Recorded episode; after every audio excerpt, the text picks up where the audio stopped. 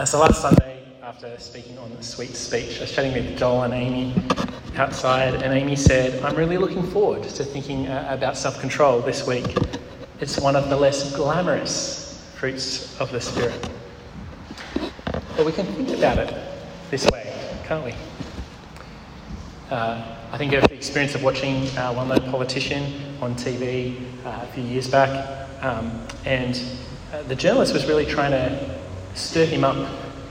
And what I was impressed by that was that was he didn't kind of play into his hands. He just stayed calm. He was very reasonable. He kept uh, kept to his message uh, and, and didn't get worked up. And it just struck me that he was expressing self-control. There was something of an integrity to who this person was. And self-control was a, a really good thing in that instance. But I think as well a window into our house this week and some of the things, the occasions for self-control uh, that we had as a family. One of our children had completed a timeout as a consequence for bad behaviour, and we were speaking to this child. But the trouble was, there were just no ears to listen. Like a record stuck on repeat, this child just kept going over and over the same ground. It's my sibling who's the problem. If they weren't like this, then I wouldn't be grumpy. If that sounds familiar, do you hear the lack of self control there? No ability to stop a train of thought, no willingness to listen to the wisdom of someone else, just a determination to air a misguided opinion designed to put the blame on someone else. Another example one child screams over the smallest of problems. A toy is taken away by another sibling.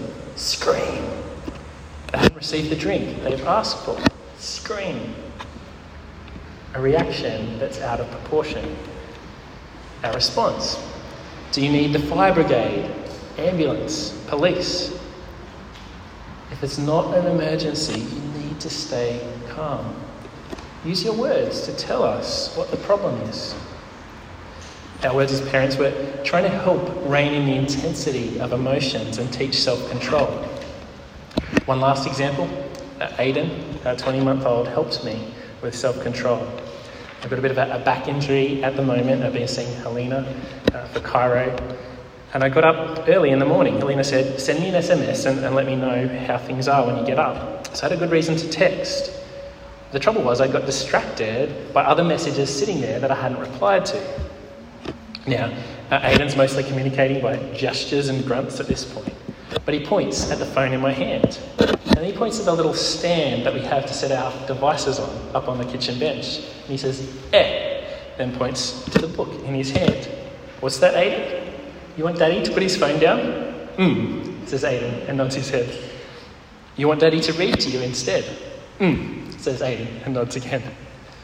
In that moment, he helped me to see my need to put down the phone, self control, and instead engage with him. Well, I wonder where you and those around you are needing to grow in self control. I wonder what difference it would make to your relationships if you took steps forward in practicing self control.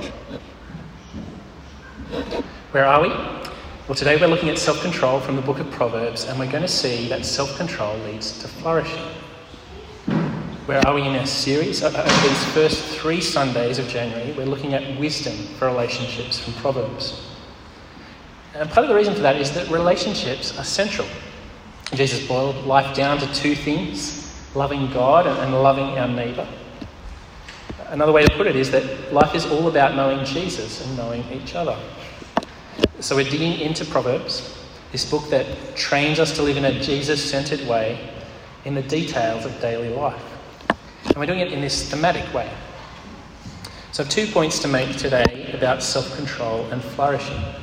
But before we get to them, I want to give us a, a big picture kind of orientation to self control. Uh, something that helps us think about Jesus and how it is that knowing Him helps us grow in self control.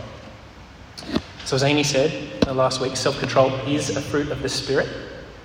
It's listed in Galatians 4 22 to 23, uh, where Paul writes this But the fruit of the Spirit is love, joy, peace, forbearance kindness, goodness, faithfulness, gentleness, and self control. The fruit of the Spirit is contrasted to acts of the flesh that have just been listed beforehand, all, all sorts of ways of living that, are, that we've learned that, that are destructive. They, they go against God and against His ways. It's worth saying that self control is something that God works in us by His Spirit. It's a fruit He produces in us once we trust Jesus to rescue us and to bring us into the family of God. Does that mean non Christian people can't have self control? Well, no. I think of the restraint of a non Christian woman who, who restrains herself from speaking badly about her husband when she's frustrated. While she doesn't have God's Spirit in her, she's understood something about the way things work in God's world. She gets it intuitively. Speaking badly about her husband, it, will damage the relationship. So she says no to that desire. She practices self control. The thing is, though, that those of us who know Jesus, we have resources to grow in self control that no one else has. We have God's words to bring things into sharp clarity. We have God's Spirit to give us new desires and new power to change. And we've been caught up in a great rescue that teaches us to say no to our desires and to live by self control instead. Listen to Paul's words in Titus, to Titus in Titus 2 11 to 14. For the grace of God has appeared that offers salvation to all people. It teaches us to say no to ungodliness and worldly passions and to live self controlled, upright, and godly lives in this present age while we wait for the blessed hope, the appearing of the glory of our great God and Saviour, Jesus Christ who gave himself for us to redeem us from all wickedness and to purify for himself a people that are his very own, eager to do what is good. What does this mean for us? Jesus came, he's the heart of God's rescue plan. Uh, God's desire was not to leave us bent on fighting against him, not to treat us as our sins deserve but instead to offer us rescue, to bring us to know Him, but also to bring us to become like Him. And on the one hand, we say no to ungodliness and worldly passions, and on the other, we say yes to self control and godliness, becoming like Jesus, pure, eager to do what is good. Well, hope the situations that I mentioned earlier in our homes stirred your desire to grow in self control. But you have an even deeper reason than that sounds good. Your Saviour came and gave Himself so that you, along with all His other people, might become good. He came and gave Himself so that you could grow in self control. So this leads us to our first point from Proverbs. Self control leads us to flourish by saying no to our desires. There are a whole range of desires that Proverbs teaches us to say no to the seductive woman, laziness, greed, too much of a good thing like food or alcohol. Let's just look at a sample of these. First, the seductive woman in Proverbs 5 15 to 23. Listen to the father's counsel to his son. Drink water from your own cistern, running water from your own well. Should your springs overflow in the streets, your streams of water in the public squares? Let them be yours alone, never to be shared with strangers. May your fountain be blessed, and may you rejoice in the wife of your youth. A loving doe, a graceful deer, may her breast satisfy you always. May you ever be intoxicated with her love. Why, my son, be intoxicated with another man's wife? Why embrace the bosom of a wayward woman? For your ways are in full view of the Lord, and he examines all your paths. The evil deeds of the wicked ensnare them the cords of their sins hold them fast. For lack of discipline, they will die. led astray by their own great folly. What's he saying? My son, enjoy the beauty of sexual intimacy with your wife. Protect that. Guard that. Never share this with anyone else. And the same goes for a daughter. The father speaking to a daughter with a husband. The application is the same. To the son, it's don't let yourself be taken with someone else's wife. Say no to any other sex. And this applies to each of our situations. For all of us, it's saying no to engaging in pornography, any lustful looking at a stranger, it's saying no to any kind of sexual fantasy that we might imagine in our mind, any form of solo sex. For the single person, it's the self control that consistently says no to acting on sexual desire. For the person who experiences same sex attraction, it's consistently saying no to acting on that desire. This self control is for our good, it leads to our flourishing. Even if we find ourselves living out a calling of singleness that we might not have chosen, we just find ourselves in that situation before the Lord. It leads to a flourishing with a spouse or a spouse to be, if that's what God provides you. But either way, it protects you from destructive consequences in relationships. So Proverbs gives us a picture of the person without self control in 25 28. Proverbs 25 28. Like a city whose walls are broken through is a person who lacks self control. What's the picture? It's a city with broken walls. What's the hope when an enemy comes? Well, that city is just in grave danger. That's what a person without self control is like. No protection when temptation comes. No way to say no to a wayward woman or a wayward man whose desire is to use you. Defenseless to the temptation, to the temptation and the havoc that giving in will, will wreak in your life. And thinking about saying no to desires uh, more broadly, I love the illustration that C.S. Lewis gives in Mere Christianity. He says the good way to live out it, it's like playing the piano. He says we're aiming to hit the right key at the right time to produce a beautiful tune. So a mother needs to rein in her mother instinct at times. When a desire to protect a child would result in unfairness for other children, a mum says no to that instinct. Other times, standing up to defend your child is exactly what's needed, and it's time to act on that desire applies it to sex as well. There are times when a husband needs to say no to his sexual instinct because there's a sexual activity with any other person other than his wife. There's also times, during times when saying no to his desire is good for his wife. Maybe it's her time of month. Maybe during pregnancy or following birth, or during a time of hardship where that kind of desire just isn't there. But at other times, a husband is to encourage this desire for his wife's good.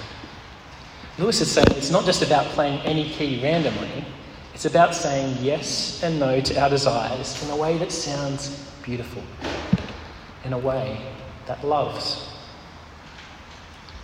And Proverbs has a lot to say about the sluggard or the slothful. It's addressing those of us who tend towards laziness. And whether that's you or not, I think all of us can be tempted to at least moments of being lazy. Now listen to the contrast between the ant and the sluggard in Proverbs 6 8 to 11. Go to the ant, you sluggard. Consider its ways and be wise. Has no commander, no overseer or ruler. Yet it stores its provisions in summer and gathers its food at harvest. How long will you lie there, you sluggard? When will you get up from your sleep? A little sleep, a little slumber, a little folding of the hands to rest and poverty will come on you like a thief, and scarcity like an armed man. What's the contrast? Well, the ant is diligent, it's a self starter. It doesn't need someone standing over it to tell it what to do. And it's proactive, gathering and storing the food that it needs. And the sluggard, well, he's lying around, inactive, no plan, no action. These approaches to life are very different and they reap different outcomes. The ant is provided for, but the sluggard has nothing. We're invited to be like the ant, to have the kind of self control and, and discipline that doesn't let rest turn into laziness and perhaps a serve me attitude. But it's not that the sluggard has no desires. So listen to Proverbs 13, verse 4 in the ESV. The soul of the sluggard craves and gets nothing, while the soul of the diligent is richly supplied. A lazy person wants and wants, but is never full, while those who work hard end up satisfied. I wonder what those desires of the sluggard are. Perhaps it's things to be handed to him on a platter without having to lift a finger. Perhaps it's the heart that's set on ease and comfort. So Proverbs calls each of us to say no to laziness and to flourish by applying ourselves with a diligent attitude. But perhaps you're like me. I don't identify as being prone to laziness, uh, particularly in my work ethic. I, I tend to be conscientious. I drift more towards overwork than underwork. And yet there are still temptations, potential moments of laziness. At home, I might compensate for long hours worked by feeling entitled and have moments where I want my family to serve me. I may confuse rest with escapism. Moments of a serve me attitude and desires for comfort can still rule my heart and impact those around me. But instead, the Lord's call is to say no to laziness and to embrace true rest instead and practically loving those around me. This is a proverb about eating too much. It said that there's, uh, you can have too much of a good thing. Uh, and from our reading, chapter 25, verse 16, we read this If you find honey, eat just enough. Too much of it, and you'll vomit. What's it saying? Isn't it saying that you can have too much of a good thing? Honey is sweet, but if we have no limits, I'll just scoff this down until I've had my fill we may vomit it up. It's the temptation children have at Halloween, collecting an obscene amount of chocolate and sweets. Will they eat so much on the day that they regret it? Or will they enjoy just enough? Instead of overeating, self control enables us to indulge in the sweetness of honey, but to enjoy it in good measure. I wonder what's like honey for you. Where are your weak spots where you're tempted to go beyond just enough? Is it sweet food? Is it alcohol? Another drink won't hurt, or even I've got to drown the pain. Binge watching Netflix until you feel gross, or pulling all nighters gaming. There are all sorts of ways we can have too much of a good thing. Well, honey comes up again in our passage, but in a slightly different way. So, verse 27 It is not good to eat too much honey, nor is it honourable to search out matters that are too deep. What's it saying? Eating too much honey is not good. But here's something else that's not good it's not good to search out things that are beyond us. Some things are too deep for us to understand. Self control, again, it helps us to live within limits to say no to our godlike desires, to understand things that, that they're just too, too much for us, to say no to our pride. Now, it's interesting that the ESV puts it this way it's not good to eat much honey, nor it is, is it glorious to seek one's own glory. What this makes me think of is, is narcissism. We, we hear a lot about that in our culture currently, um, based on this mythical story of Narcissus who fell in love with his own reflection. What's a narcissist? Well, it's, it's someone who's obsessed with themselves, extreme self centeredness. The world revolves around them. Self control warns us of the danger of self glory. We say no to that deluded way of thinking. I'm a person under God's authority. He is the one who's truly glorious. I find my worth in being close to Him.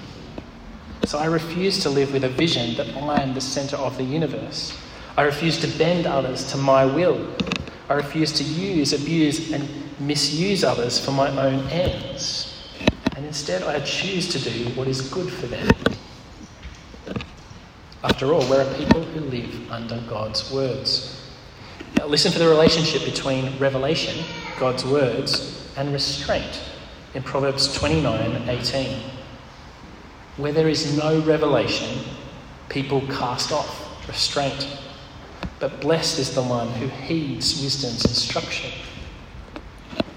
God's words lead to restraint, self control, saying no to ourselves. I wonder where does saying no to your desires hit home for you? I mean, you think particularly about the same person that I asked you to think about last week. If you haven't chosen anyone yet, the idea is pick someone in your life that you're likely to have interactions with over the coming week. Someone you're going to see regularly, so you, so you can think about the application and context of that relationship. I wonder what particular desires you need to say no to in order to love this person well. Does it relate to your sexual desire, your temptation to be lazy, or perhaps the temptation to neglect them through overwork? Are there ways you might be prone to bending them to your will, living with an attitude of self glory or, or serve me?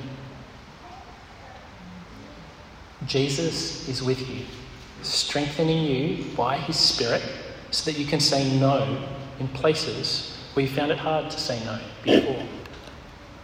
We've seen self control leads us to flourish by saying no to our desires. And our second point is self control leads us to flourish by being patient. Patience in Proverbs is closely related to anger. Uh, so, one thing I saw in my preparation is this where the NIV translates patience or patient. The ESV often translates as slow to anger. So listen for the contrast between patience and anger in Proverbs 14:29. Whoever is patient has great understanding, but the one who is quick-tempered displays folly. What's the contrast? It's patience versus quick temper taking time to respond rather than speaking from the intensity of our anger. I think of email correspondence. You read someone's angry words against you, accusing, casting you in a bad light perhaps, and you want to fire back an angry response to defend yourself. Self control holds back, it's patient. I'll sit on this for a week before I respond. Again, we see different outcomes when anger is involved. Proverbs 15 18. A hot tempered person stirs up conflict, but the one who is patient calms a quarrel. What's the difference?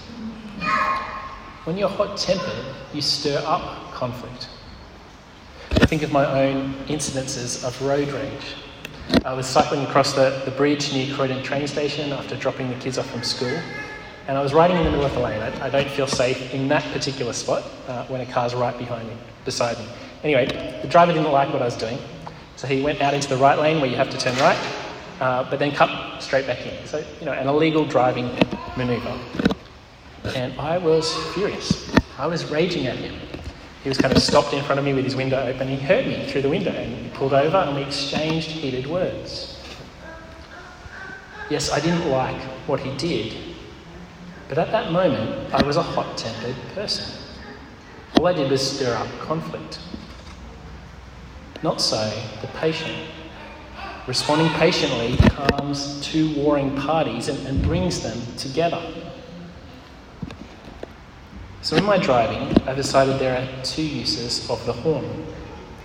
One of them is that, that brief, friendly toot, like when someone doesn't realise that the light has changed uh, but the other is that hot tempered, standing over the other in judgment.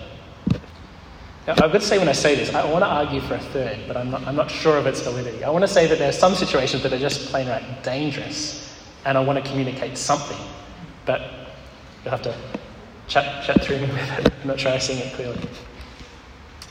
But the, the idea of the standing over in judgment on someone, um, Haley often has reminded me that drivers rarely respond well to having their driving judged.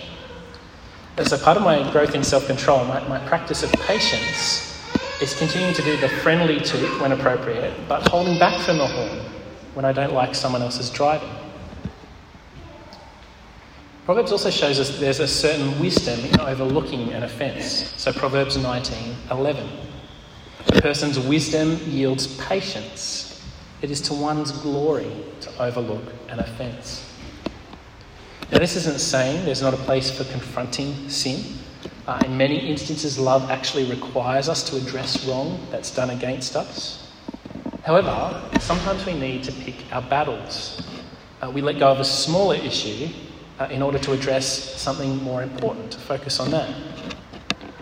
Sometimes people are in no position to hear us, and it just needs to be overlooked for the time being. Maybe it's the case of relating to a weaker brother or sister who's operating from a different place of understanding than we are. Wisdom chooses patience with this person. Think of that email example again. The anger you read in that email accusing you is not good. The things that were said you, you don't think are fair or reasonable. But for the sake of the other person, you choose to overlook these things. You're patient. You don't respond in kind, with anger. You respond with a reasonableness, a, a kindness, and a calmness. And you realize that your response reflects the Lord and what He's like. And Proverbs really does uphold this trait of patience. Look at 1632. Better a patient person than a warrior, one with self control than one who takes a city. And going back to Amy's point earlier, self control may not seem glamorous. Uh, we don't tend to parade a person characterized by self control. We don't parade them around the nation like a warrior who's taken a city, like a general, perhaps, who's led his people to victory. But far more valuable is the person who's patient, who's slow to anger, than a hot tempered fighter. Look at what patience can accomplish in Proverbs 25 15. Through patience, a ruler can be persuaded, and a gentle tongue can break a bone. Patience can persuade a ruler to change their mind. The self control of a gentle tongue is not weak, it's incredibly powerful. It can break a bone. As you think again of the person you're focusing on, where can you see the fruit of patience in your relationship with them? How can you practice self control by building on that patience, right? growing in being more and more slow to get angry? Where do you need to respond with more calm, to be more gentle, perhaps to overlook an offence? Lord Jesus, He calls you forward in this direction. And He's purifying you so that you may be fit for Him, eager to do what is good. We've seen self control leads us to flourish by being patient. Today we've looked at self control from Proverbs. We've seen that it leads us to flourish by saying no to our desires. There's a certain restraint that it brings, and, and particularly in being patient. We've been thinking about how these things might impact our relationship with one person in our lives. As we close, let's pray and ask for the Lord's help. Please join me. Jesus, thank you that you have appeared to rescue us. Father, how good your plan is that we might be able to say no to our desires, to be no longer slaves but instead that we might live with self control. Would you help us in the places you're calling us to change this morning? Would you give us a confidence that your Spirit can help us respond in new ways that we've not seen possible before? Help us to be a people fit for Jesus, eager to do what is good. And we ask it in His name. Amen.